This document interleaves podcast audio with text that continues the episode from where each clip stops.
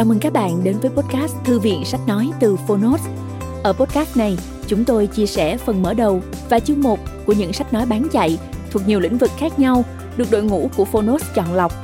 Mong là thông qua podcast, người nghe sẽ tìm thấy quyển sách phù hợp cho bản thân và cả những kiến thức hữu ích cũng như nguồn cảm hứng, kinh nghiệm giúp cuộc sống hàng ngày trở nên phong phú, hiệu quả hơn.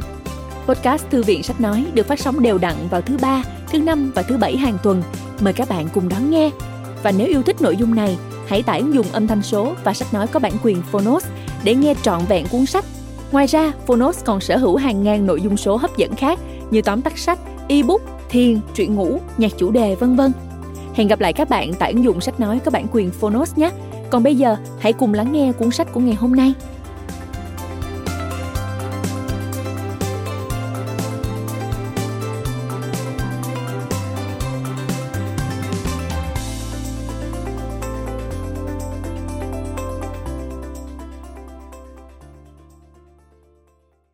Bạn đang nghe từ Phonos. Côn trùng ký, tập 4 Ấn bản đầy đủ nhất. Tác giả Jean Henry Favre. Người dịch, An Lạc Group. Độc quyền tại Phonos. Phiên bản sách nói được chuyển thể từ sách in, theo hợp tác bản quyền giữa Phonos với công ty cổ phần văn hóa Huy Hoàng.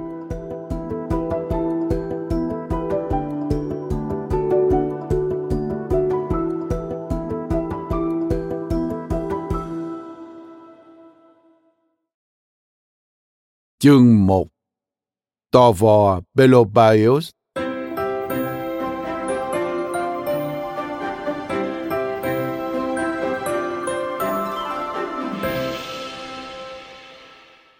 Trong số những loài côn trùng cư trú trong nhà của chúng ta, loài thú vị nhất nhờ vóc dáng thanh nhã, tập tính độc đáo và cấu tạo của tổ chắc chắn là loài tò vò Belopaios, còn gọi là Celis frons gia chủ của những ngôi nhà mà chúng thường xuyên ghé thăm hầu như không để ý đến sự hiện diện của chúng.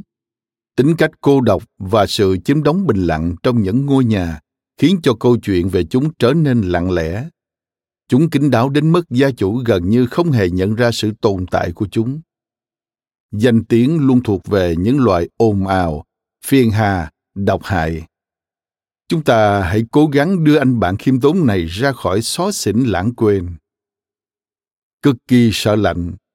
Tò vò thích cư ngụ dưới ánh mặt trời, làm chín quả ô liu và dục giả ve sầu ca hát. Tuy nhiên, gia đình của chúng vẫn cần được tiếp thêm hơi ấm từ căn nhà của chúng ta.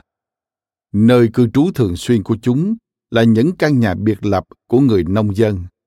Với cây vả cổ thụ che rợp bóng trước cửa, chúng lựa những nơi có thể đón nhận toàn bộ sự nồng nhiệt của ngày hè và tốt hơn cả là có thêm một bếp lò lớn, thường xuyên bập bùng ánh lửa. Ngọn lửa rần rực trong những đêm đông. Khi khúc củi lớn cháy đượm trong lò, đã thu hút sự lựa chọn của chúng. Nhìn vào độ ám đen của ống khói, loài côn trùng này có thể nhận ra đâu là nơi thích hợp với mình.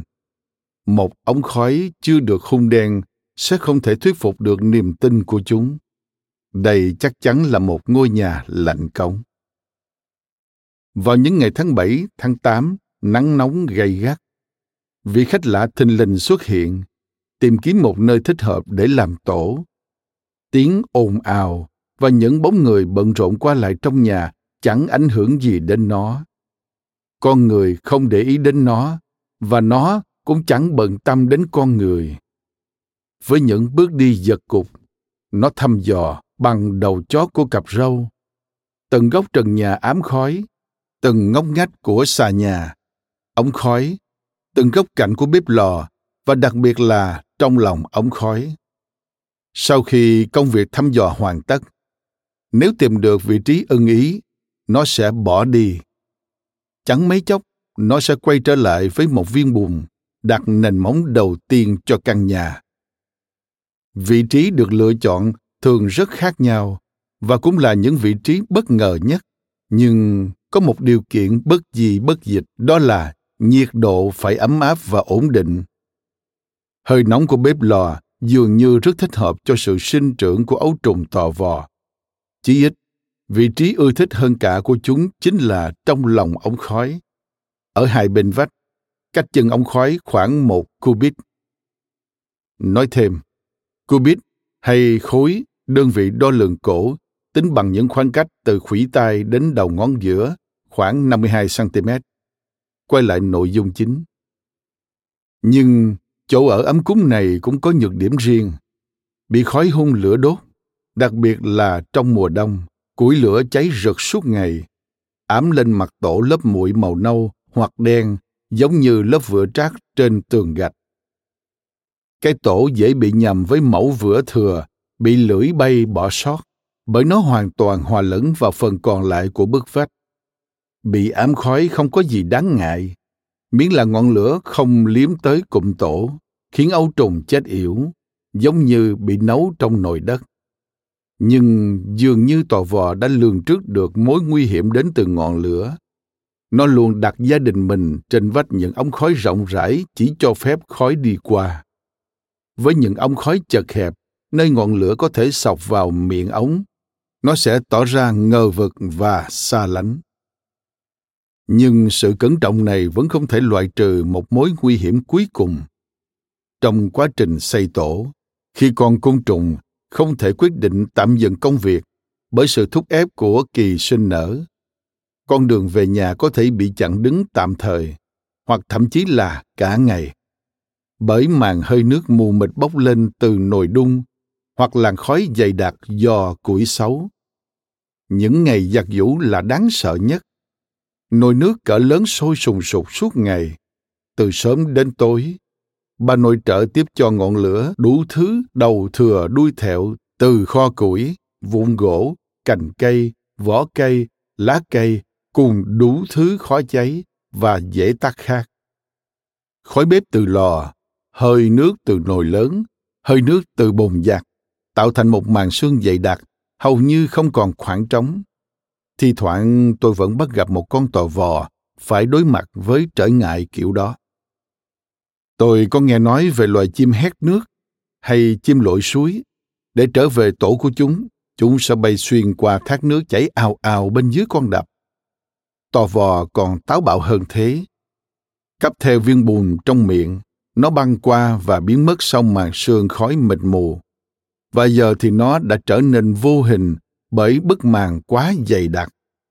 Chỉ còn lại những tiếng vo ve đứt quãng. Bài ca lao động của nó là cho thấy thợ nề vẫn đang làm việc hăng say. Căn nhà mọc lên một cách đầy bí hiểm khuất sau làng mây. Tiếng vo ve chợt im bặt. Con côn trùng hiện ra từ trong màn hơi nước, nhanh nhẹn và khỏe khoắn, như thể vừa bay qua không khí trong lành. Nó vật lộn với ngọn lửa hừng hực như một con kỳ dông huyền thoại.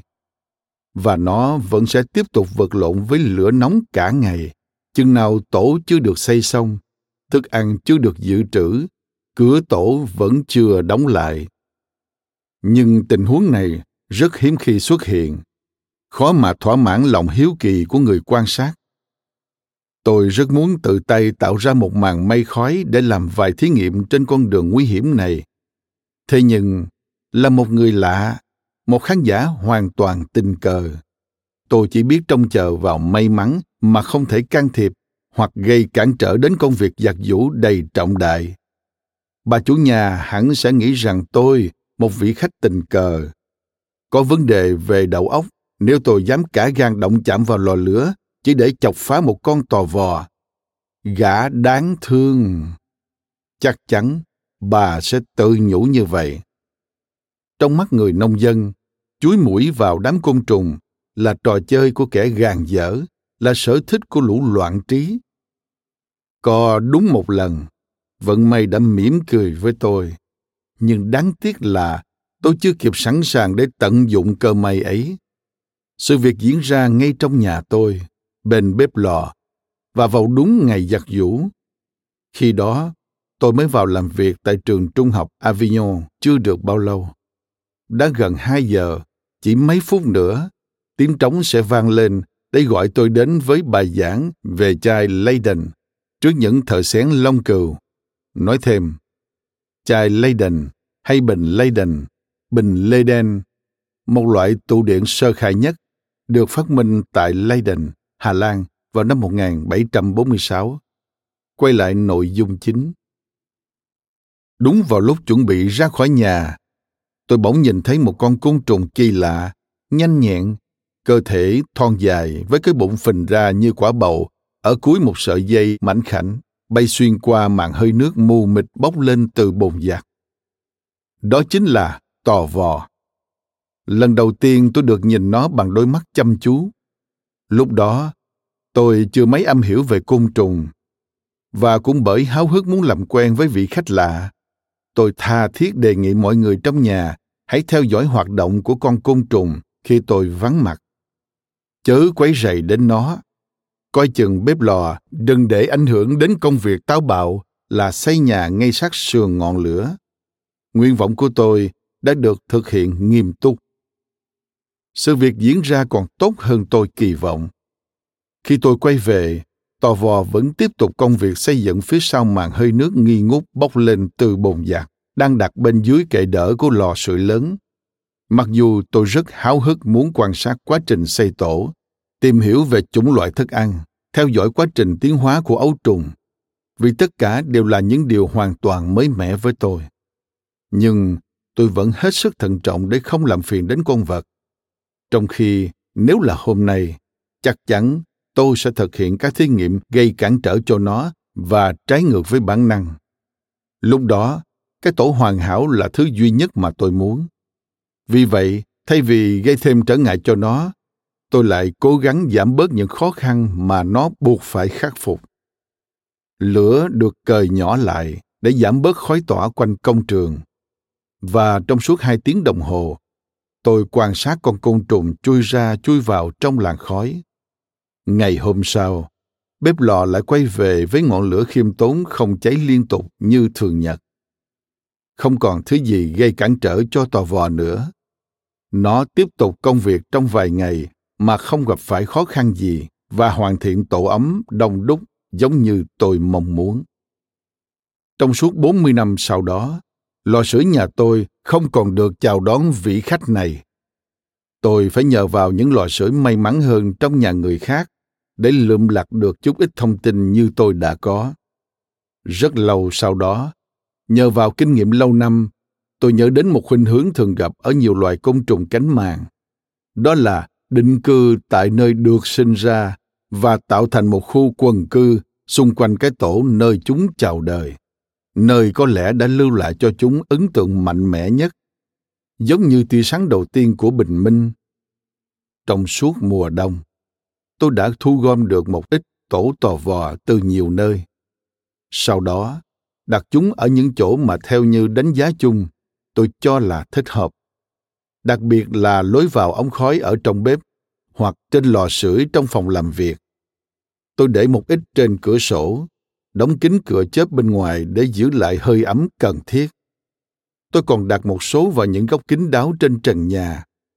Khi mùa hè đến, một thế hệ mới sẽ chào đời tại những nơi đã được tôi lựa chọn. Chúng sẽ định cư ở đấy. Ít nhất tôi đã nghĩ là vậy. Sau đó, tôi có thể tha hồ thực hiện những thí nghiệm mà tôi đã vạch sẵn trong tâm trí. Nhưng những thử nghiệm của tôi luôn thất bại không một đứa con nào quay về với cái tổ nơi chúng chào đời những kẻ quyến luyến gia đình nhất cũng chỉ có một chuyến ghé thăm ngắn ngủi sau đó bay đi mất hút không bao giờ quay lại nữa. Tò vò dường như sinh ra để sống đời cô đơn và lang bạc.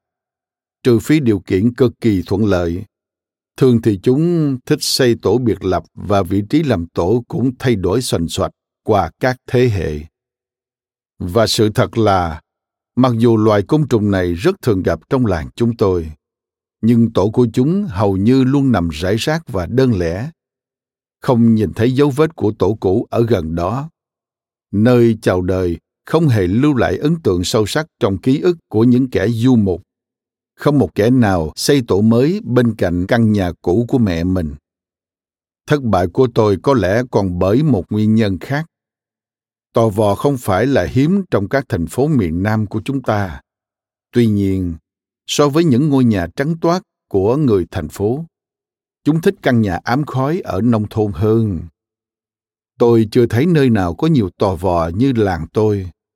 Với những căn nhà cũ kỹ ọp ẹp, những vách tường mọc không trát vữa, được nắng trời nung thành màu nâu sạm.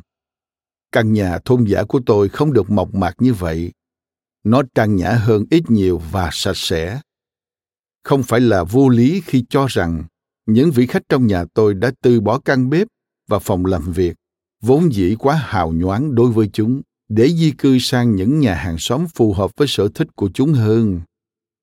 Và thế là những kẻ mà tôi thiết tha mong mỏi sẽ di dân đến căn phòng làm việc chật ních những sách, tiêu bản thực vật, hóa thạch và tiêu bản côn trùng đã bỏ đi. Coi thường tất cả những thứ khoa học xa xỉ. Chúng đã bay đi và chiếm cứ những căn nhà tối tăm chỉ có một cửa sổ độc nhất với nhõn một cụm hoa thập tự trồng trong cái nồi mẻ trước cửa. Hạnh phúc này chỉ đến với người khiêm nhường, vì vậy, tôi đành phải tận dụng một số cơ hội may mắn tình cờ mà tôi hoàn toàn không có quyền can dự. Chút ít thông tin mà tôi góp nhặt đây đó, cuối cùng đã chứng minh với chúng ta về sự táo bạo và can đảm của tòa vò. Để đến được với cái tổ trong góc bếp lò, đôi lúc, nó phải bay xuyên qua bức màn dày đặc khói và hơi nước. Liệu nó có dám vượt qua một màn lửa mỏng? Đây chính là điều tôi muốn thử nghiệm. Nếu nỗ lực đưa chúng vào cư trú trong nhà tôi, thu được chút ít thành công. Rõ ràng, khi chọn địa điểm xây tổ, tò vò rất trung thành với lòng ống khói. Chúng làm thế không phải vì sự an nhàn của bản thân, bởi đối với chúng đó là một vị trí đầy khó khăn và nguy hiểm lựa chọn của chúng là vì lợi ích của gia tộc để hậu duệ được phồn thịnh cần phải nhờ đến nhiệt độ cao. Các loài côn trùng cánh màng khác như ong thợ hồ, Chalicodoma hoặc ong Osmia không đòi hỏi điều này. Chúng chỉ cần sự che chở dưới một mái vòm bằng đất hoặc trong ruột một ống sậy lộ thiên. Bây giờ, chúng ta hãy tìm hiểu về nhiệt độ mà tò vò yêu thích. Tôi treo một chiếc nhiệt kế bên cạnh một tổ tò vò đã xây trên vách tường bên dưới ống khói trong một tiếng đồng hồ quan sát. Với ngọn lửa có độ mạnh trung bình, nhiệt độ dao động trong khoảng 35 đến 40 độ. Đương nhiên, nhiệt độ này không duy trì trong toàn bộ giai đoạn ấu trùng kéo dài. Ngược lại, nhiệt độ biến động rất nhiều theo mùa và các thời gian khác nhau trong ngày. Nhưng tôi muốn có được kết quả tốt hơn nữa và đã bắt gặp được hai lần. Lần đầu tiên tôi quan sát được trong phòng máy của một xưởng tơ sợi. Mặt sau của nồi hơi gần như chạm sát trần nhà, chỉ cách chừng nửa mét. Trong khi tổ tò vò lại đặt ở chính khoảng trần nhà này, ngay trên cái nồi khổng lồ đầy nước và ngùng ngục hơi nóng bỏng. Ở đó, nhiệt kế chỉ 49 độ. Sức nóng này được duy trì quanh năm, chỉ ngoại trừ ban đêm và ngày nghỉ lễ. Đối tượng quan sát lần thứ hai của tôi ở trong một xưởng chân cất tại nông thôn. Cả hai điều kiện lý tưởng đã hội tụ ở đây để thu hút tò vò. Sự yên tĩnh của miền quê và sức nóng của lò lửa. Vì thế, tổ tò vò ở đây nhiều vô kể, xuất hiện khắp nơi, trên bất cứ vật thể nào trong xưởng, thậm chí ngay cả trên đóng sổ sách nơi các nhân viên kế toán ghi chép lại các vấn đề về nồng độ rượu cất một số tổ nằm gần nồi chân cất. Nhiệt độ đo được bằng nhiệt kế là 45 độ. Từ một vài thông tin trên đây, có thể thấy rằng ấu trùng tò vò rất thích thú với môi trường khoảng 40 độ. Nhiệt độ này không phải là biến động, giống như nhiệt độ được tạo ra từ ngọn lửa trong bếp lò, mà là cố định, giống như nhiệt độ được tạo ra từ nồi hơi hoặc dụng cụ chân cất. Nhiệt độ của vùng nhiệt đới rất thích hợp đối với những ấu trùng say ngủ suốt 10 tháng trong cái tổ bằng bùn. Để nảy mầm, mỗi hạt giống đều cần đến một nhiệt độ nhất định, cao hoặc thấp, tùy thuộc vào từng chủng loại. Ấu trùng chính là hạt giống của động vật. Ấu trùng trưởng thành sẽ nảy mầm từ mầm móng đó. quá trình ấy còn tuyệt vời hơn cả việc hạt sồi nảy mầm thành cây sồi. Vì vậy, ấu trùng cũng cần phải có nhiệt độ thích hợp. Ấu trùng tò vò thích thú với nhiệt độ đủ để nảy mầm cây bao báp và cỏ dầu.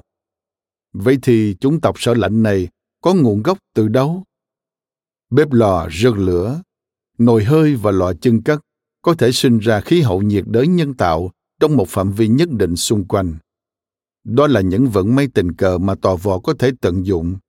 Thế là tò vò sẵn sàng định cư ở bất cứ nơi nào có nhiệt độ ấm nóng và ánh sáng không quá gắt. Trong các ngóc ngách nhà kính, trên trần nhà bếp, trên bệ cửa sổ sau lớp cửa kính và cửa chớp đóng chặt, với điều kiện phải có lỗ hổng để ra vào. Trên vì kèo của gác xếp, nơi hơi nóng từ ánh nắng ban ngày được lưu giữ trong những đụng rơm và cỏ khô. Trên vách tường của gian phòng ngủ đơn sơ, chỗ nào cũng được, miễn là có thể đem lại cho ấu trùng nơi trú ẩn ấm áp qua mùa đông. Những chuyên gia khí hậu học này, đứa con của mùa hè nóng nực, đã tiên đoán được rằng con cái mình sẽ phải trải qua một mùa khắc nghiệt, mặc dầu bản thân nó chưa bao giờ nhìn thấy. Tò vò cẩn trọng trong việc lựa chọn một nơi ở ấm áp bao nhiêu, thì lại thờ ơ với chất liệu của nền móng nơi chúng xây tổ bấy nhiêu. Thông thường, chúng xây cụm tổ của mình trên vách tường, bất kể có được trát vữa hay không. Trên vì kèo, bất kể là để trần hay được quét thạch cao.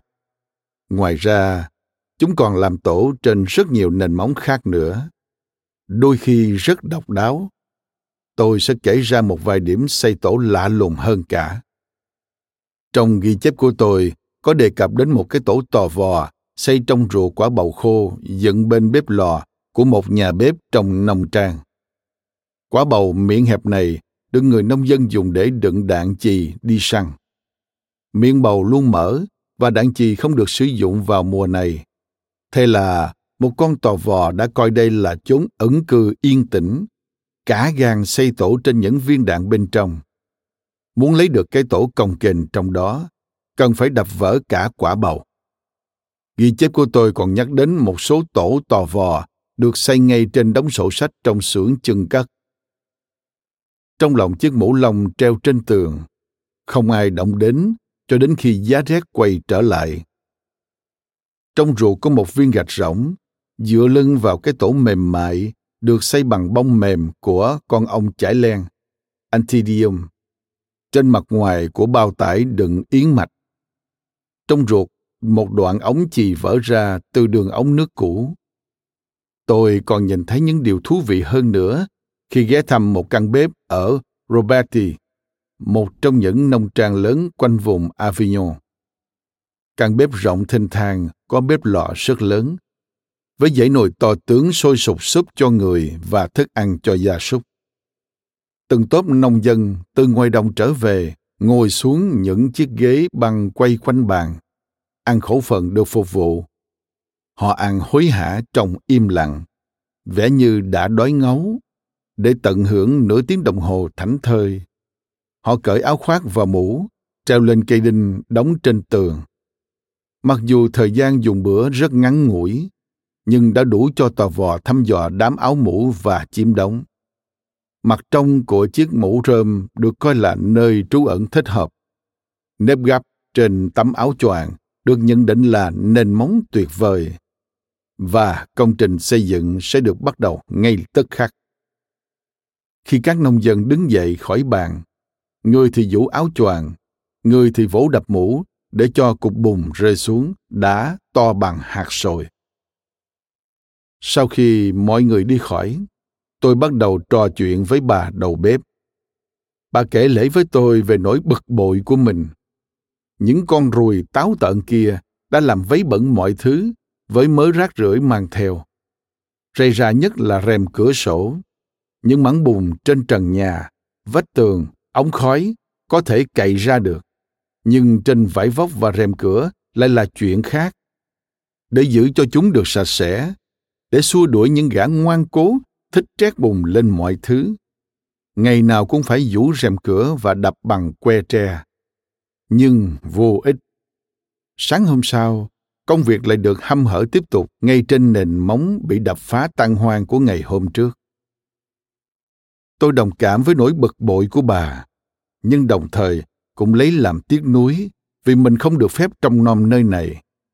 Chào ôi, tôi ước gì có thể để yên cho lũ tò vò, dù chúng có trét đầy bùn đất lên tất cả đồ đạc bằng vải. Tôi sẵn lòng để mặc cho chúng thích làm gì thì làm, để tìm hiểu cách chúng xây tổ trên những nền móng đung đưa như áo khoác hay rèm cửa. Ông thợ hồ cây bụi xây tổ trên cành cây, bất chấp bão gió rung lắc. Nhưng tòa nhà của ông thợ hồ được xây bằng vữa cứng, bao một vòng tròn xung quanh điểm tựa, nên được cố định chắc chắn vào cành cây.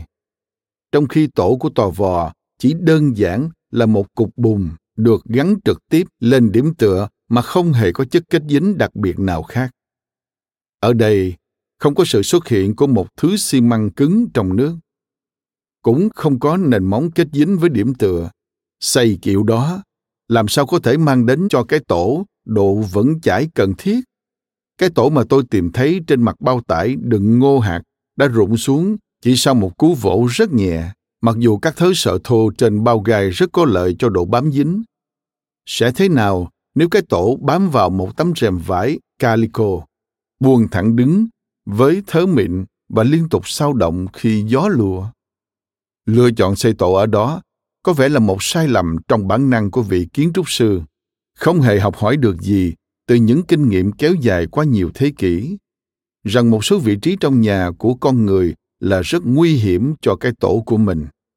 Giờ thì chúng ta hãy tạm thời rời khỏi thợ xây và tìm hiểu về tòa kiến trúc. Vật liệu xây dựng chỉ là đất ướt, bùn nhão, thu thập ở bất cứ khoảnh đất nào có độ ẩm thích hợp. Nếu gần đó có bất kỳ dòng nước nào, chúng sẽ tìm tới để cạo lấy lớp đất sét mỏng trên bề mặt. Ở vùng đất sỏi đá nơi tôi ở, những nguồn nước như vậy rất hiếm hoi hoặc ở quá xa, cho nên tôi ít khi được chứng kiến cảnh tò vò khai thác vật liệu tại những công trường như thế. Nhưng tôi có thể quan sát cuộc trình diễn đó ngay trong khu vườn của mình. Những dòng nước chảy róc rách cả ngày trong các rãnh nhỏ để hồi sinh những luống rau khô héo. Và một số tò vò du khách từ những nông trang lân cận nhanh chóng đánh hơi được thông tin tốt lành này chúng hầm hở ùa tới thu thập lớp bùn nhão quý giá một món quà hiếm hoi trong mùa khô hạn. co còn chọn rãnh nước vừa được tưới tiêu, co còn thích mang theo dòng chảy và làm việc tại một khoảnh đất được thấm ướt nhờ hiện tượng mau dẫn. Chúng rung rung đôi cánh, bốn chân duỗi thẳng lên khênh, cái bụng đen nhánh nhếch lên cao phía cuối cuốn bụng màu vàng. Chúng cạo bằng đầu nhọn của bộ hàm, lướt qua trên bề mặt lớp bùn bóng láng một bà nội trợ khéo léo với vạt váy sắn cao để tránh bị váy bẩn cũng không thể làm tốt hơn thế trong một công việc dễ làm váy bẩn trang phục. Những kẻ gom bùn này hoàn toàn không dính phải một hạt đất. Chúng làm theo cách của riêng mình, tức là nâng cao toàn bộ cơ thể khỏi mặt bùn, ngoại trừ những bàn chân và công cụ vét bùn là bộ hàm. Bằng cách đó, Chúng gom lấy một viên bùn to gần bằng hạt đậu, mang theo gánh nặng trong bộ hàm. Còn côn trùng bay trở về, đặt thêm một tầng lên tòa nhà xây dở và nhanh chóng bay đi để gom nhặt những viên bùn khác. Chừng nào đất bùn vẫn còn ẩm ướt, công việc vẫn sẽ tiếp tục. Ngay cả trong thời điểm nóng nực nhất trong ngày, vì luôn bắt gặp những thợ xây đang sụt sạo tìm bùn quanh đó. Nơi chúng thường xuyên tìm đến nhất là suối nước lớn trong làng. Ở đó có một máng xối lớn để người ta dẫn la đến uống nước. Những con vật thô dẫm đạp liên tục và nước chảy ra để hình thành một vũng bùn đen vĩnh cửu mà sức nóng của tháng 7 cùng gió Mistral dữ dội cũng không thể hong khô. Vũng bùn này vô cùng khó chịu cho người đi đường, nhưng lại rất được lũ tò vò yêu thích. Chúng đổ đến từ khắp mọi hướng. Khi đi qua vũng bùn lầy lội bẩn thiếu này, hiếm có khi nào không trông thấy vài con tò vò đang cạo bùn dưới những vết chân của bầy la đến uống nước. Chính địa điểm khai thác vật liệu đã cho thấy rằng vữa được thu thập đã sẵn sàng để sử dụng ngay lập tức, không cần thêm khâu chuẩn bị nào khác. Ngoài việc nhào trộn cho nhuyễn và loại bỏ những hạt sạn thô, những công nhân xây bùn khác, ví dụ như ông thợ hồ sẽ cạo bột đất khô trên mặt đường đã được đầm chắc, rồi nhào với nước bọt để biến nó thành hồ nhão, sẽ nhanh chóng cứng lại như đá nhờ vào tác dụng của nước bọt. Chúng làm việc giống như thợ nề, biết dùng một chút nước để trộn đều xi măng với cát. Tò vò không biết đến nghệ thuật này, chúng chẳng hiểu gì về bí quyết của phản ứng hóa học. Bùn được lấy về như thế nào sẽ được sử dụng nguyên si như thế. Để xác nhận điều đó, tôi đã lấy trộm vài viên bùn từ chỗ kẻ gom bùn và so sánh chúng với những viên bùn mà tôi tự cạo lấy tại cùng một địa điểm khai thác và vê trong những ngón tay. Dù là về hình dạng hay tính chất, tôi đều không thể nhận ra bất kỳ sự khác biệt nào giữa chúng. Kiểm tra tổ tò vò cũng chứng thực cho kết quả so sánh này. Tòa kiến trúc của ông thợ hồ vô cùng kiên cố, có thể chống chọi với sự bào mòn của mưa và tuyết kéo dài mà không cần đến sự che chắn nào khác. Tổ tò vò không hề có sự gắn kết, hoàn toàn không thể chống đỡ nổi thời tiết thất thường. Tôi nhỏ một giọt nước lên bề mặt tổ tò vò. Chỗ bị nước nhỏ liền mềm ra, quay trở lại với trạng thái bùn ướt ban đầu. Khi rảy xuống chút nước giống như một trận mưa nhỏ, cây tổ sẽ biến thành một cục bùn nhão nhoét. Cái tổ của chúng chẳng khác gì một cục bùn phơi khô và sẽ lập tức quay lại thành bùn ngay khi bị thấm ướt. Rõ ràng là loài côn trùng này không hề cải tạo khối bùn để biến nó thành vữa, mà chỉ đơn giản là có sao dùng vậy. Rất hiển nhiên, một cái tổ như thế không thể xây ở ngoài trời, ngay cả khi ấu trùng không sợ lạnh. Một nơi trú ẩn có thể che chắn cho cái tổ là điều kiện không thể thiếu. Nếu không, cái tổ sẽ tan nát ngay trong cơn mưa đầu tiên. Như vậy, tạm chưa nói đến nhiệt độ. Câu hỏi tại sao tò vò thích xây tổ trong nhà của con người đã tìm ra đáp án. Vì nơi này có thể che chở cho tò vò khỏi ẩm ướt tốt hơn hẳn những nơi khác. Điều kiện về sức nóng cần thiết cho ấu trùng và điều kiện về khô ráo cần thiết cho cái tổ đã được hội tụ tại bếp lò của chúng ta. Trước khi bị trát lên lớp vữa cuối cùng, che lấp các chi tiết kiến trúc, cung tổ của tòa vò trông cũng khá là tao nhã. Cung tổ được tạo thành từ rất nhiều căn phòng nhỏ, có lúc được xếp song song trên cùng một mặt phẳng, khiến tòa kiến trúc trông khá giống một dàn sáo quạt với các ông sáo ngắn có cùng kích cỡ. Nhưng thường thì chúng được xếp chồng lên nhau thành nhiều tầng. Trong những cụm tổ đông đúc nhất, tôi đếm được khoảng 15 ngăn tổ. Những cụm tổ khác có khoảng 10 tổ. Một số cụm tổ khiêm tốn hơn chỉ có 3 hoặc 4 ngăn. Thậm chí chỉ có một ngăn tổ độc nhất. Theo tôi thấy, cụm tổ nhiều nhất tương ứng với tổng số trứng mà tò vò đẻ ra trong một lứa. Còn các cụm tổ khác chỉ gồm một phần lứa trứng, được chia rải rác ở nhiều chỗ. Có lẽ bởi tò vò mẹ tìm thấy nơi làm tổ khác lý tưởng hơn. Các ngăn tổ gần như có hình trụ tròn, đường kính hơi tăng dần từ miệng tới đáy. Tôi đo thấy chúng dài 3 cm, chỗ rộng nhất khoảng 5 mm. Bề mặt tinh tế của vách tổ được đánh bóng cẩn thận. Có thể trông thấy từng dải sợi nhô lên và xiên chéo khiến người ta liên tưởng đến những thớ chỉ xoắn trên dải ren vàng. Mỗi một dãy đều có một lớp của tòa nhà, được tạo thành từ những viên bùn xếp chồng lên nhau. Nếu đếm số lượng của chúng, ta sẽ biết được tò vò phải bay bao nhiêu chuyến để thu thập vữa. Tôi đếm được khoảng 15 đến 20 giải. Để xây một căn phòng riêng lẻ, gã thợ xây cần cù sẽ phải bay đi bay về tới 20 chuyến để vận chuyển vật liệu xây dựng, thậm chí còn phải nhiều hơn. Bởi vì theo như tôi thấy, mỗi giải bùng không phải lúc nào cũng được hoàn thành trong một phiên làm việc duy nhất. Trục chính của các ngăn tổ đều nằm ngang hoặc chỉ hơi lệch so với chiều ngang chút ít. miên tổ luôn quay lên trên, bắt buộc phải như vậy. Một cái hũ chỉ đựng được khi không bị lật úp. Ngăn tổ của tòa vò chẳng khác gì cái hũ dùng để đựng thức ăn, một đống nhịn cỡ nhỏ. Cái hũ này được đặt ngang hoặc hơi chết lên trên để chứa đựng thức ăn. Nhưng nếu như để miệng hũ quay xuống dưới, đồ đựng sẽ rơi ra ngoài hết. Tôi dừng lại một chút với chi tiết vụn vặt này để chỉ ra một sai lầm kỳ quặc mà nhiều cuốn sách đã phạm phải. Tất cả những hình vẽ về tổ tò vò mà tôi tìm thấy trong sách đều mở cửa ở phía dưới.